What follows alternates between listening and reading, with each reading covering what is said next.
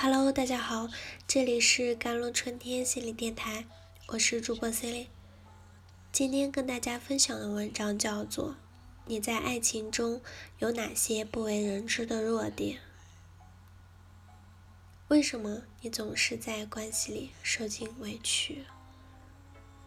每次看到朋友圈有人秀恩爱，我都是衷心的为朋友感到开心。毕竟看到别人幸福。自己也多少能感受到那种甜蜜的快乐。然而，我的好朋友小 A，自从谈了恋爱，反倒觉得他没有从前那么开心了。我问他发生了什么事，是不是男朋友对他不够好，还是两个人性格不合？他摇了摇头。I'm always be sweet because the iterations of gain and loss. Maybe because I care too much about him. Always afraid that he's not good enough. He will betray of me someday when there is a contradiction between us. I always give in voluntarily. He has what request I try to satisfy him. Although grievous, grievous, but I also can't.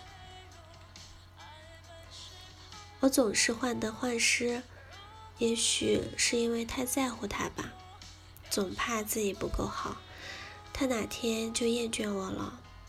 我们之间出现矛盾的时候，总是我主动让步，他有什么要求，我都尽量满足他。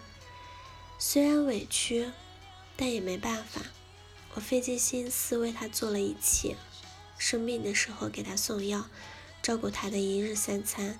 加班都很晚，也是自己一个人打车回家，担心他过来接我太劳累。我努力让自己成为一个懂事又体贴的女友，但是他对我却越来越冷漠。我真的真的不知道该如何谈恋爱。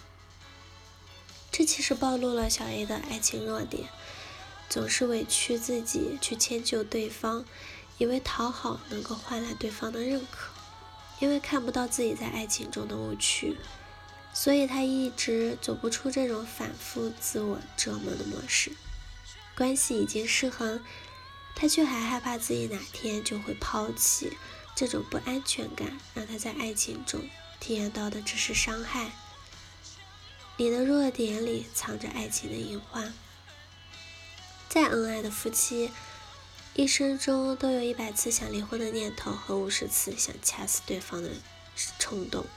这句话指出了，无论两个人相爱，感情有多深，都无可避免会出现矛盾，动过想分开的念头。他跟你是不是一个好的恋爱对象没有关系，能给爱情致命一击的，其实是你看不到的彼此身上的爱情弱点。有个很经典的理论叫做木桶效应。How much water a barrier can hold depends on its shortest word.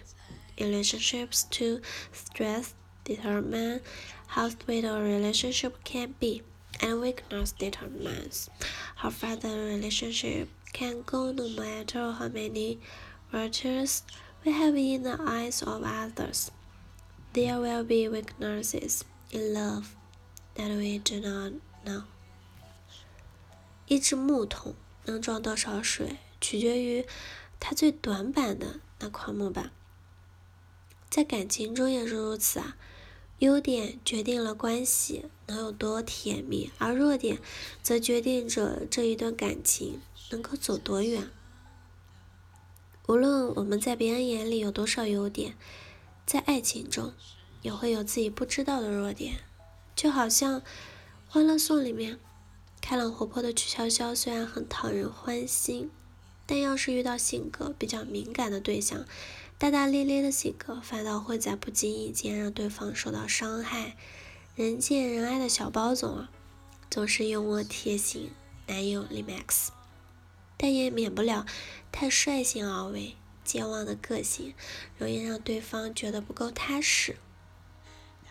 那《琅琊榜》里的梅长苏呢，是公认的男神，虽然各方面都无可挑剔，但完美主义带来的高高标准，也会让爱情中的另一方感到被束缚、被控制。